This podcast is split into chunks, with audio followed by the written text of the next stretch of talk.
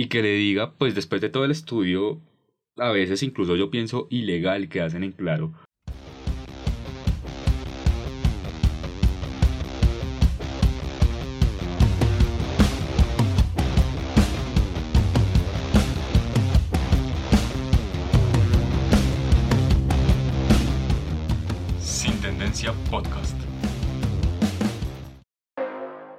Pasó mucho tiempo desde el último capítulo debido a temas de orden público en la ciudad, que para los que no han visto noticias, eh, hicieron asados en varios CAIs de la ciudad. Así que hoy retomamos esta bella costumbre de grabar un capítulo. Es un día frío, según Google, y si no se están equivocando, así como los del clima, probabilidad de precipitaciones 40%.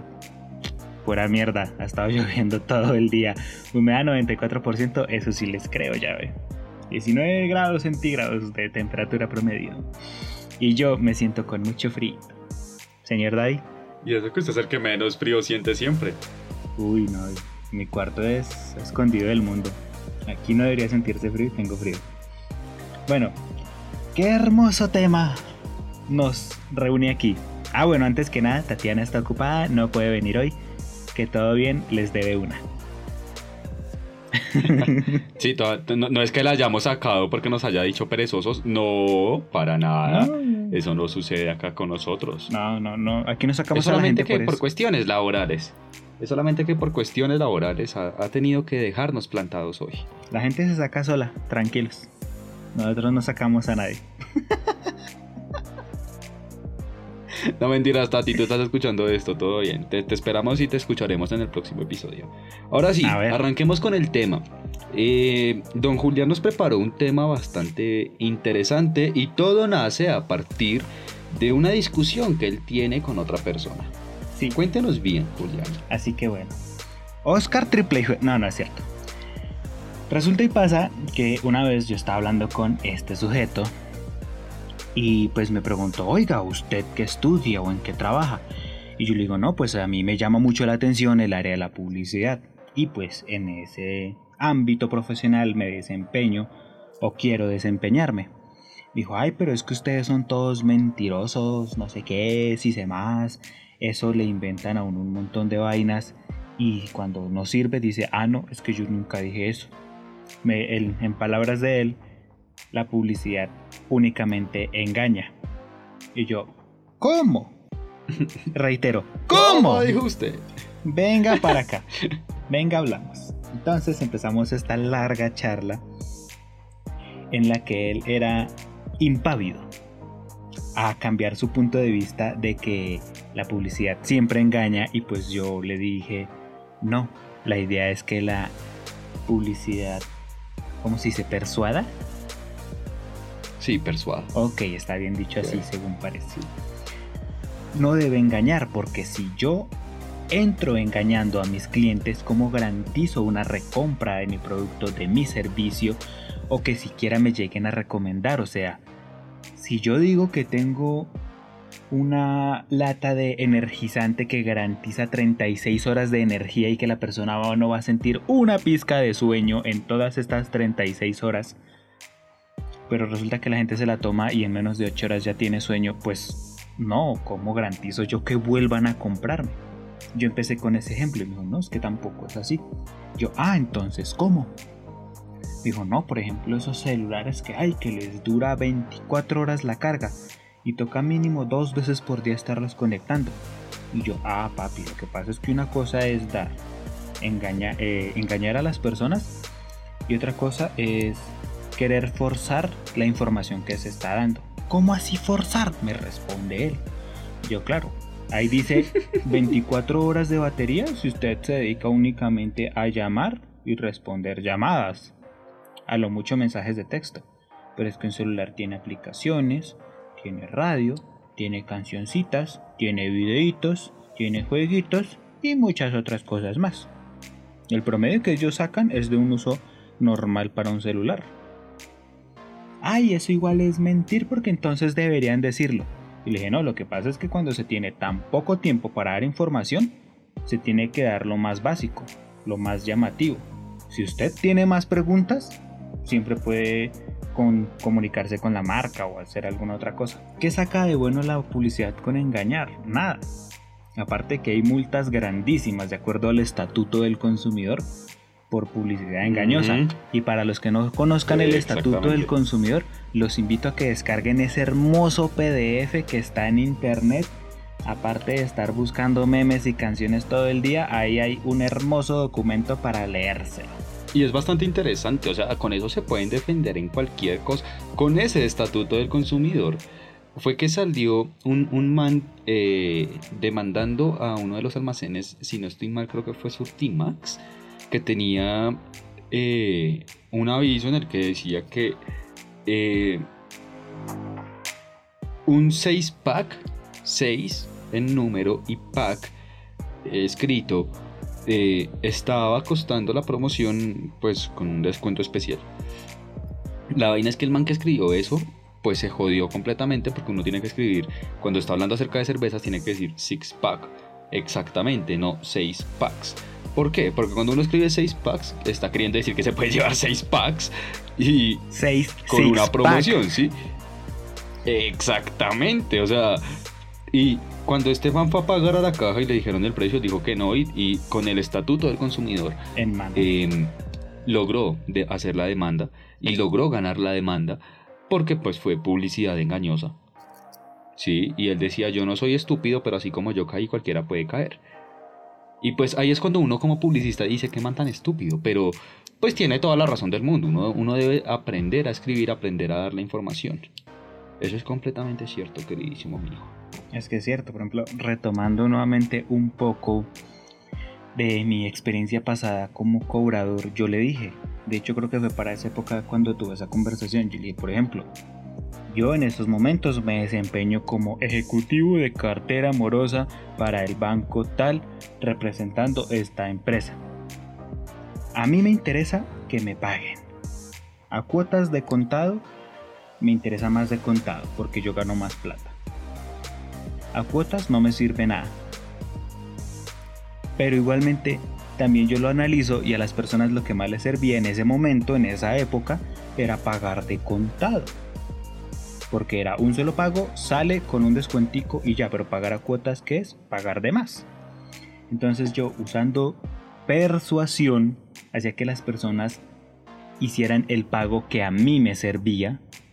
Entonces desviaba su atención de la intención inicial de lo que era llegar a generar un pago cuotas para una deuda que ya tenían previamente establecida, para que dijeran, no, yo pago esto ya y dejamos así.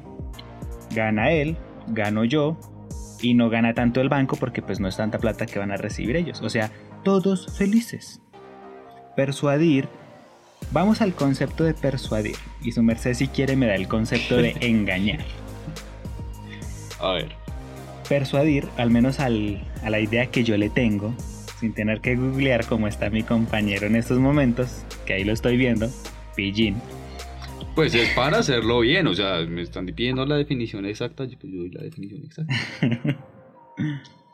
Persuadir es llevar la intención de una persona hacia el objetivo que yo quiero sin que esto altere lo que él en verdad necesita.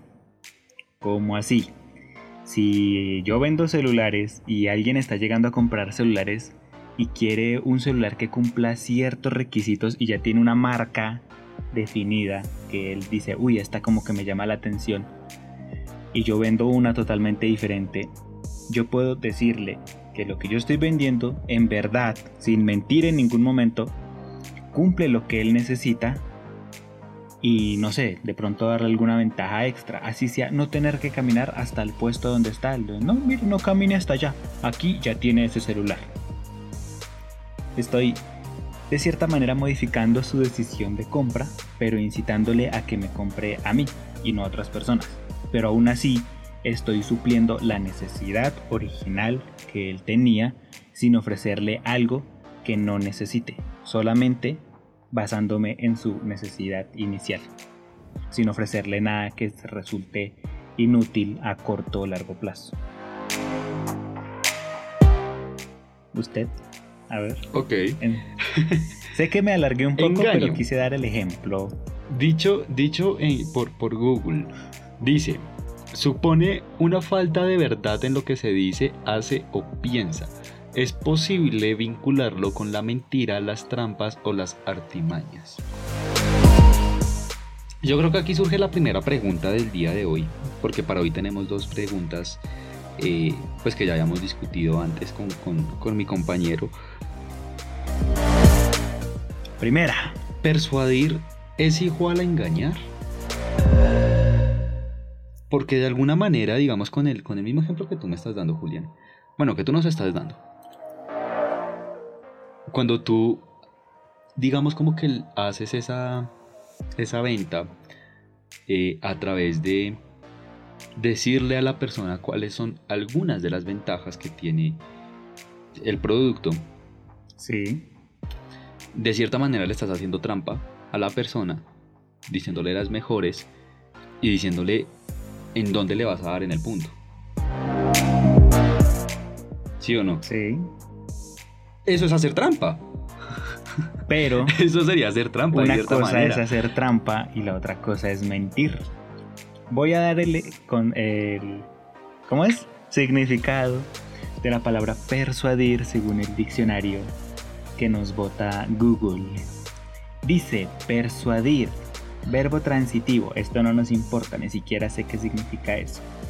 Conseguir con razones y argumentos que una persona actúe o piense de un modo determinado.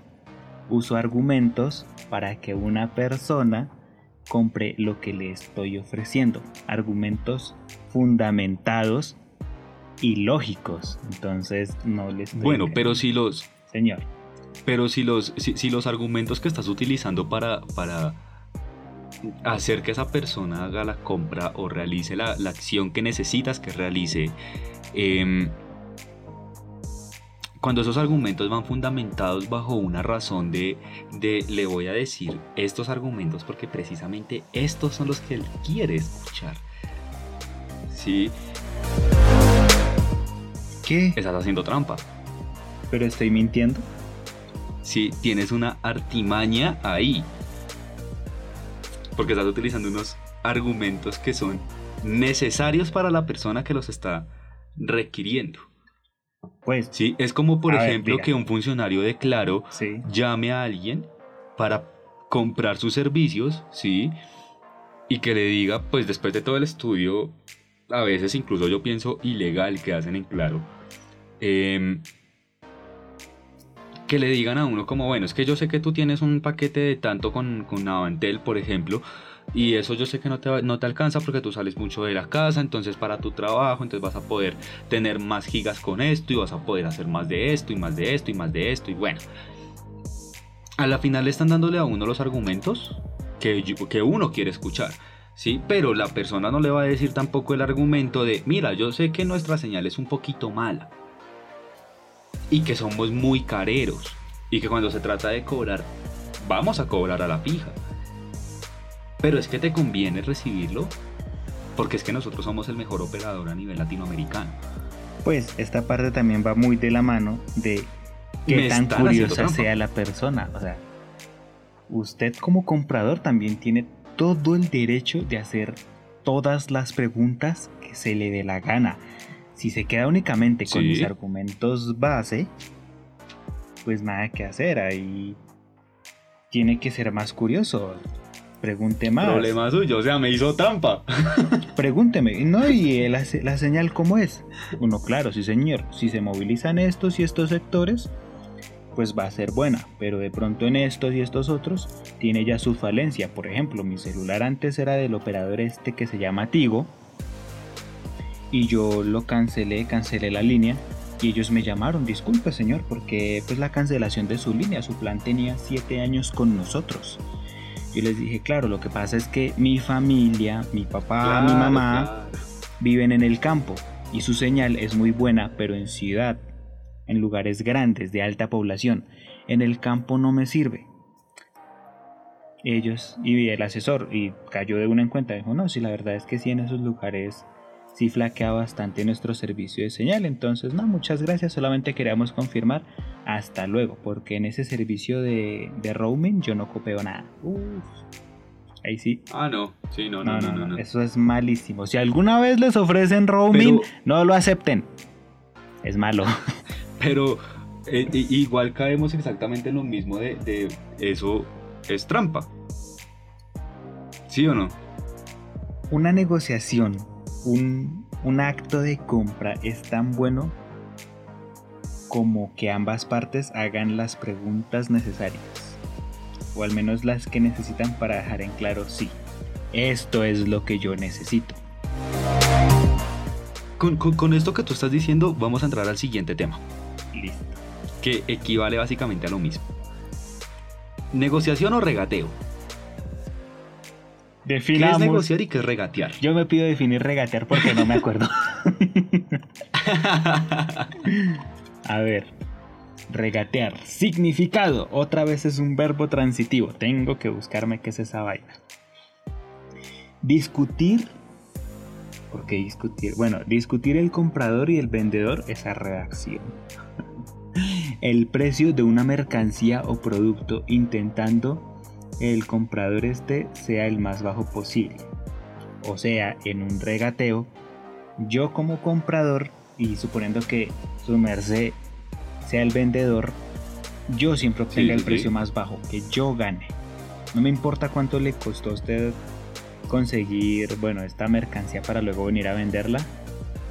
Yo siempre voy a intentar pagar lo menos posible. El regateo es un proceso por el cual el comprador solicita rebajar el precio de un bien o un servicio que ofrece el vendedor. Es un proceso a través del cual se hacen visibles los intereses de las demandantes y los oferentes. Este marica se le pone a buscar una definición y se extiende todo lo que quiera, güey. Porque doy la explicación. A mí me gusta explicar y aclarar dudas. Ejemplo, e, e, ejemplo de regateo. Llego a la tienda de ropa, o bueno, de, calzado, por ejemplo. Aprovechando que Julián está tomando cerveza, vamos a una tienda de cerveza. Mi papá es un crack Entonces, Llegamos a la tienda de cerveza. Llegamos allá y nos dicen el six pack le cuesta 12 mil. Entonces empezamos, no, a ver si, déjemelo en 11, déjemelo en 10. No, se lo dejo en 11. No, a ver si, déjemelo en 10. Es más, déjemelo en 9, que es que yo siempre soy cliente fiel de acá. Bueno, se lo dejo en 10. Ay, ves, y déjemelo en 9. Eso es regateo. Hasta que se llega a un común acuerdo entre las dos partes. ¿Sí o no? Sí. Eso es regatear. ¿Sí? Sin importar si pierdes o ganas. A la final te das cuenta si perdiste o ganaste después de haber hecho la venta. O después de haber hecho la compra. Sí, porque hay lugares, por ejemplo, si se va al centro y en el centro se ponen a regatear, les aseguro que el precio en el que lo regatearon y lo compraron es más alto que el precio en el que lo pudieron haber comprado dos cuadras más adelante. Porque así son los negocios allá. ¿Sí? Pero entonces, ¿qué es negociar? Negociar, dice Google, dos puntos y aparte, es un proceso de intercambio de información y compromisos en el cual dos o más partes que tienen intereses comunes y otros divergentes intentan llegar a un acuerdo. Cuando yo estoy regateando, ¿estoy negociando?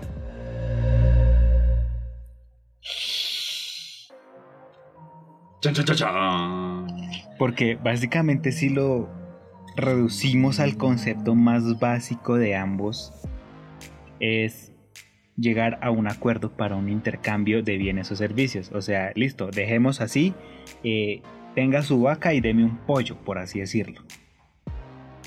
Ok. Pero debe haber alguna diferencia.